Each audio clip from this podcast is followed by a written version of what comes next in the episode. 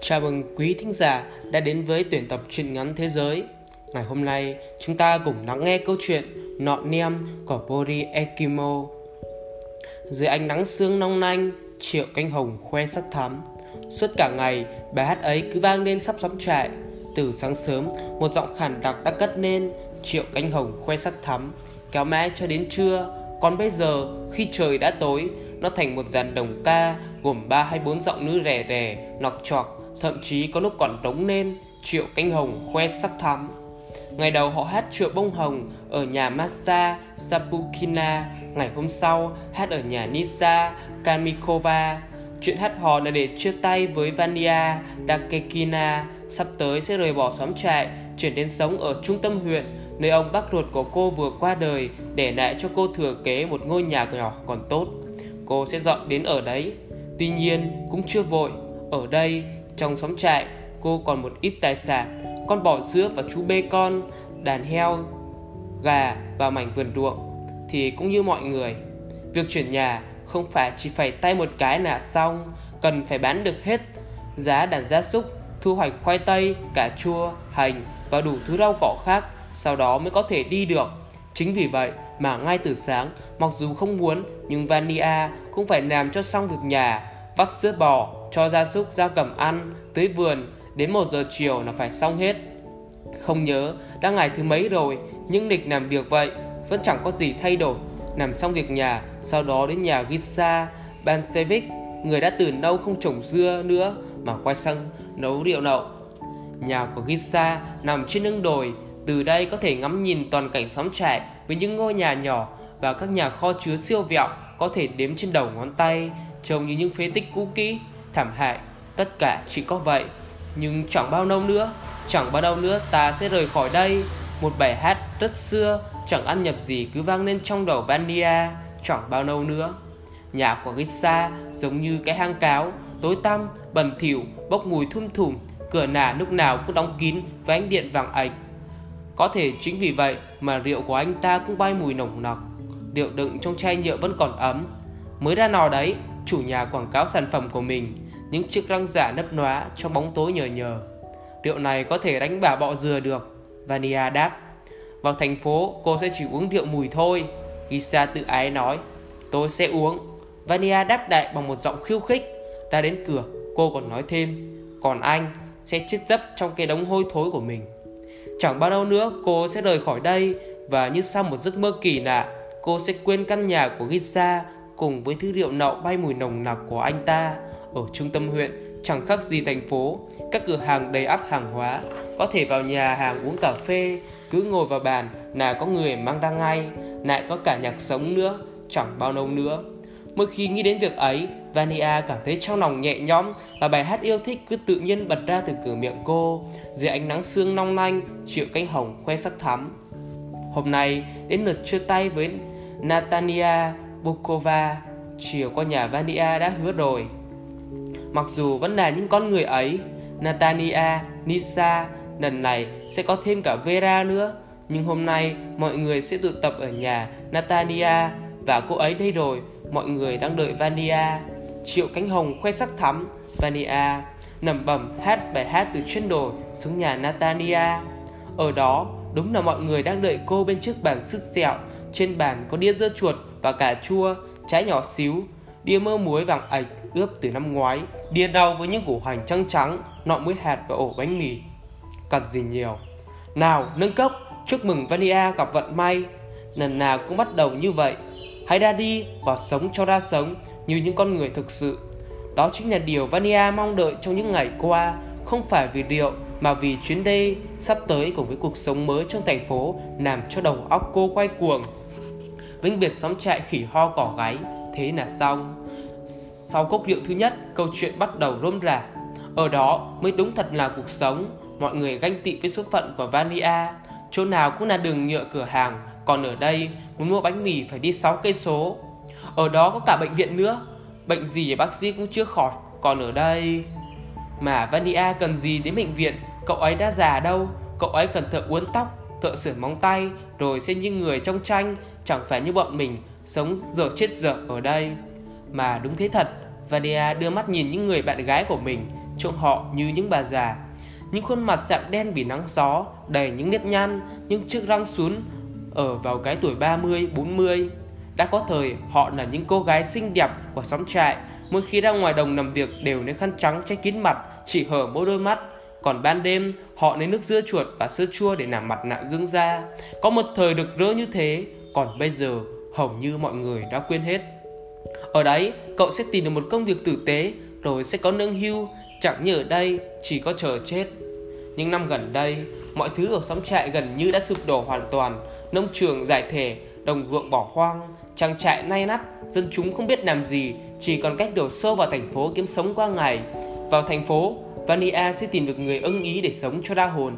Nào, hãy nâng cấp video đó mọi người quanh bàn cay đắng thốt ra những cái điều có lẽ là quan trọng nhất. Cả bốn người, hoặc là đã quan nứa nữa thì, hoặc là đã thành gái hóa.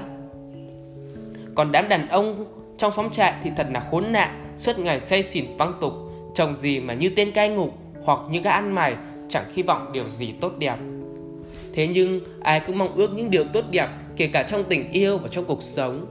Chính vì vậy mà họ đã nâng cốc và uống cạn vì tình yêu rồi hát một bài hát buồn. Cây thanh hương trà mảnh mai, một mình nắt nay trước gió. Đó là bài hát về cuộc đời người đàn bà, về nỗi buồn và niềm hy vọng của họ. Giá như ta đây, cây thanh nương trà mảnh mai có thể biến thành cây sồi được. Còn sau đó, họ hát bài hát yêu thích của Vania. Dưới ánh nắng sương long lanh triệu cánh hồng khoe sắc thắm. Họ hát say sưa vì tâm hồn phụ nữ của họ, tin rằng nếu chưa có người yêu rồi sẽ có. Còn anh ta hoặc sẽ là một kẻ nát điệu với cái chai nửa nít, hoặc sẽ là một trang nam tử với tình yêu và bó hồng trên tay. Vania hát to hơn tất cả, có tin chắc hẳn bao lâu nữa, cuộc đời mình sẽ sang một trang mới, sắp đến rồi. Họ hát rất to, nhưng ơn chúa, họ cũng nghe thấy tiếng xe ô tô. Và những ngày thời tiết ấm áp, khô ráo, mỗi tuần một lần sẽ chở bánh mì đến bán cho xóm trại. Vừa nghe thấy tiếng xe là họ vội chạy đăng ngay vì ai mà biết được bánh mì có đủ hay không, nếu không mua được thì cả tuần sẽ nhịn. Vera và Nisa chạy về nhà mình lấy giỏ. Natania tìm một chiếc túi sạch, nhà cô sắp có khách. Chỉ có Vania là bình thản đứng lên cô hoàn toàn chẳng nghĩ đến chuyện bánh mì, những cốc rượu, những bài hát, chuyến đi sắp tới, ý nghĩ về cuộc sống mới như một làn sóng dễ chịu, nan khắp cơ thể. Thậm chí, ngay cả nhịn sống thường nhật hiện tại cũng làm cô phát ngán đến mức phải bỏ chạy cũng trở nên dễ thương những ngôi nhà ọc ẹp ở xóm trại bờ đào siêu vẹo chìm nấp trong đám cây ngưu bàng ngày hè ấm áp và tiếng kêu rít của chim én mọi người nhớ lại những tháng năm tuổi thơ đáng yêu ở xóm trại có những chuyện buồn chẳng ai muốn nhắc tới và Nia cũng sẽ nhớ lại những điều tốt đẹp đấy cho dù tuổi thơ của cô không trôi qua ở đây mà ở huyện Nị nơi cô được gửi xuống học. Ở đấy, Vania có bạn cùng trường và những người quen khác và một mối tình đầu vụng dại. Mọi chuyện tưởng đã lùi vào dĩ vãng theo năm tháng, giờ bỗng hiện lên. Chiếc xe chở bánh mì y ạch như con vịt thận trọng chạy vào xóm trại, đỗ cạnh ngôi nhà đổ nát vốn trước kia là cửa hàng bách khóa. Có một đám đông đã tụ tập sẵn, bà Samanika cùng với các bạn của mình là Kobova, Kakpomla, Michopankiga, ông não đậm râu Michi và ông não không để râu Pendo. Trong số những người trẻ tuổi chỉ có Vera, một phụ nữ từ nơi khác chuyển đến cùng với những đứa con bé Còn bé trên tay, đứa bé nập bập, nập bẹ cái gì đó làm người mẹ khó chịu. Vania đi đến gần đứa bé, mỉm cười và nói với người mẹ Nó sẽ thành một chàng cô sách tuấn tú Rồi cô chìa tay ra Nào, lại đây với cô, lại đây, đừng cuối mẹ nữa Đứa bé hoảng sợ nấp chặt vào người mẹ Và chỉ tay vào Vania vừa na lên Nọ nem, nọ nem Rồi òa khóc Sao thế? Cùng lúc cả mẹ, đứa bé và Vania đều ngạc nhiên hỏi Không hiểu tại sao nó lại khóc. Còn đứa bé vẫn cứ na, nọ nem, nọ nem Và nép vào ngực mẹ. Vania xứng người bối rối Không may là lúc ấy sẽ chở bánh mì vừa đến. Đô ngay bên cạnh Mọi người đổ xô đến chỗ tài xế với những câu hỏi đã quá quen thuộc. Có đủ bánh mì cho mọi người không? Bánh mì gì vậy? Quanh năm chúng tôi chỉ ăn đầu thừa đuôi thẹo. Ít ra có một lần chở cho chúng tôi loại bánh dùng trong lễ hội chứ. Ăn bánh ngon dễ bị bệnh lắm Ở đây không có bác sĩ để chữa đâu Nhưng câu trao đổi vui, vui vẻ thường lệ Mùi thơm của bánh mì tỏa nan từ hai cánh cửa thùng xe mở rộng Chẳng nhé, đây không phải là ngày hội hay sao? Mùa hè sẽ trôi qua, khi ấy sẽ phải ăn bánh mì sấy hay bánh mì giặt tự nướng. Rồi sẽ phải nhớ đến những ngày này.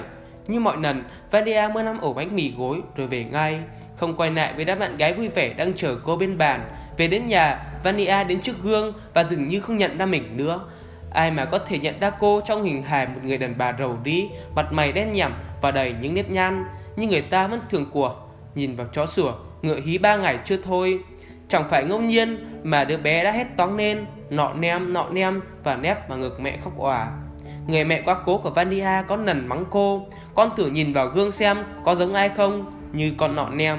Giờ đây, Vania đang nhìn vào gương, cô nhìn thấy rất rõ và hiểu ra rằng không có một cuộc sống mới nào đang chờ đợi cô cả. Tất cả đã trôi qua, tất cả đã đánh mất. Và các cuộc sống ở huyện nị kia cũng chẳng giúp gì được cho cô. Thậm chí ở đấy còn tệ hơn, còn tệ hơn nữa là khác. Nếu các bạn cũ, các thầy cô giáo và những người nắng giềng của Vania có nhận ra cô, thì may ra họ cũng chỉ là ồ ả thốt lên vài câu rồi tỏ ra thương hại hay thông cảm. Chẳng lẽ đó là tất cả niềm mơ ước của cô hay sao? Vania không còn đủ sức để ngồi lại trong ngôi nhà thấp nẻ tè với những căn phòng chật trội. Đôi chân tự nó dẫn đi và không thể hiểu là đi đâu. Nên đổi đến nhà Gisa mua rượu, sau đó lại đến nhà Vera, Natania để uống, rồi kể hết mọi chuyện. Giờ đây, cô chẳng còn gì để tự hào nữa, chỉ đơn giản là để khóc, khóc mãi, một ngày, hai ngày, ba ngày. Nhưng rồi Vania đã vượt qua được, cô băng qua khu vườn, đến cái nắn gỗ chỉ nấp giữa những bụi cây sơn trà và mận gai. Cô muốn đi thật xa, đến tận khe núi hoang vu, chui đầu xuống đất để khóc rống lên, sau đó có chết cũng được. Cô cứ đi mãi, đi mãi, băng qua những bụi cây, đầu óc hoàn toàn tỉnh táo, nhưng không phải là trong thế giới này. Vania cứ nê bước, chẳng nhìn thấy gì, rồi cô ngã vật xuống đất và chu lên như con chó sói. Cô khóc mãi, nước mắt cay đắng giàn rụa. Sau khi đã khóc chán chê, cô nằm im một nát, rồi đứng lên đi mãi mà không biết mình sẽ đi về đâu và sẽ làm gì. Vania cảm thấy ớn lạnh, cô nghe tiếng nước suối róc rách đâu đây, rất gần, tiếng nước chảy rì rào như tiếng trẻ con thủ thỉ, nghe không rõ nhưng rất gần gũi, sống động. Trong trạng thái mơ mơ màng màng, Vania như nhìn thấy một tuổi thơ và tuổi trẻ của mình. Đó là những ngày hè, có cây xanh rờn, còn bầu trời thì xanh biếc với nắng vàng rực rỡ. Cô cảm thấy trong lòng nhẹ nhõm nuốt trào dâng nước mắt, nhưng đó là những giọt nước mắt sung sướng ngọt ngào, qua nản nước mắt như trong sương mù. Vania như nhìn thấy mọi việc một cách sáng rõ ràng hơn. Trên con đường mòn, đứa bé với nụ cười vui vẻ và hai cánh tay nhỏ xíu giang tay rộng lại phía cô và ôm hôn cô. lại chúa tôi, thật sung sướng làm sao. Sao cháu lại hôn cô, cô xấu xí thế này? Không, cô đẹp lắm, cô đẹp lắm, đẹp lắm. Câu nói của đứa bé ngân lên trong tâm hồn và trái tim của Vania, gây cho cô một cảm giác vừa ngọt ngào vừa đau đớn. Vania hiểu đó chỉ là giấc mơ thoáng qua, nhưng thật là hạnh phúc. Rồi giấc mơ ấy lặp lại, con đường mòn, chú bé như thiên thần, vừa cười vừa chạy đến ôm hôn trầm lấy Vania. Cô đẹp lắm, đôi tay nóng ấm của ai đó ôm lấy cô, nóng đến mức cô có cảm giác trái tim như bị gò bó trong lồng ngực. Cô đẹp lắm và niềm hạnh phúc cũng cảm thấy gò bó. Nó bắt đầu đan đa khắp cơ thể của Vania, mỗi lúc một nóng dần lên và dòng máu nóng trong người cô cũng bừng lên hồi sinh. Quý thính giả thân mến, chúng ta vừa lắng nghe câu chuyện nọ nem của Bodhi Ekimo. Bodhi Ekimo là nhà văn người Nga, sinh năm 1938 tại thành phố Igaka thuộc tỉnh Krasnostar là ủy viên của Hội Nhà văn Nga, ủy viên Hội đồng Giải thưởng nhà nước Nga. Tác phẩm được dịch ra nhiều thứ tiếng trên thế giới, được trao nhiều giải thưởng văn học, trong đó có giải thưởng quốc gia Nga, giải thưởng truyện ngắn hay nhất trong năm mang tên Uri Kazako do các báo và tạp chí văn học nước Nga bình chọn. Câu chuyện uh, Nọ Nem thì kể về uh, tâm trạng của uh, cô nàng sắp ờ, chuyển nhà, đó chính là Vania. Thì trong những tháng ngày chuyển, chờ chuyển nhà thì tâm trạng của cô rất là háo hức và cô không còn tâm tư nào để có thể nghĩ đến cái cuộc sống hiện tại nữa. Cô muốn thật nhanh thoát khỏi nó và để đến ờ, một nơi khác để có thể sinh sống, làm lại cuộc đời của mình. Và trong những ngày đó thì cô đi khắp nàng để có trò chuyện với những người bạn của mình và nói lời chia tay với họ. Rồi trong một buổi tối uh, họ mua bánh mì thì có một đứa trẻ đã nhìn vào cô và hết toáng lên nọn nem. Thì sau đó cô về nhà cô nhìn gương và nhận ra là mình đã già rồi. Và cái tuổi thanh xuân của mình thì nó đã trôi qua và không thể nào đến lại nữa. Cho dù bây giờ cô có chuyển uh, có nơi sống sinh sống của mình thì cô cũng không thể nào có thể bắt đầu lại một cuộc sống mới mà cô hằng mơ ước. Cô nhận ra rằng dù là cô đang ở nơi sống nghèo này hay là nên huyện thì cuộc sống cũng sẽ vẫn tẻ nhạt như thế và cũng không có gì thay đổi. Cuộc sống mơ ước của cô nó chỉ đến trong những giấc mơ của mình với đứa trẻ con đường và đứa bé sẽ khen rằng cô rất là đẹp thì trong cuộc sống của mỗi người chúng ta thì có lẽ chúng ta cũng nhiều lần chúng ta trải qua cái cảm giác như thế. Khi mà ở cuộc sống hiện tại quá nhàm chán và chúng ta nghĩ về quá khứ, nghĩ về tuổi thơ, tuổi trẻ của mình đã trôi qua thật là bình yên và êm dịu, chúng ta nhớ những cảm giác đó. Rồi khi quay trở lại với thực tại, chúng ta lại cảm thấy chán ghét những thực tại này. Chúng ta muốn thay đổi, muốn làm một điều gì đó, muốn bản thân mình sẽ khác đi tuy nhiên, khi mà đối diện với thực tế thì chúng ta lại cảm giác buồn bã, bởi vì chúng ta không thể thay đổi được nó. Thực ra có quá nhiều thứ ràng buộc chúng ta, gia đình, con cái, bạn bè, rồi công việc. Chúng ta không đủ dũng cảm để có thể bắt đầu một cuộc sống mới, để có thể làm lại cuộc sống từ đầu. Rất mong mọi người sẽ vui vẻ sống cho cuộc sống hiện tại. Và chúng ta hãy tìm ra những niềm vui nhỏ bé trong cuộc sống thường nhật của mình xin kính chào quý thính giả.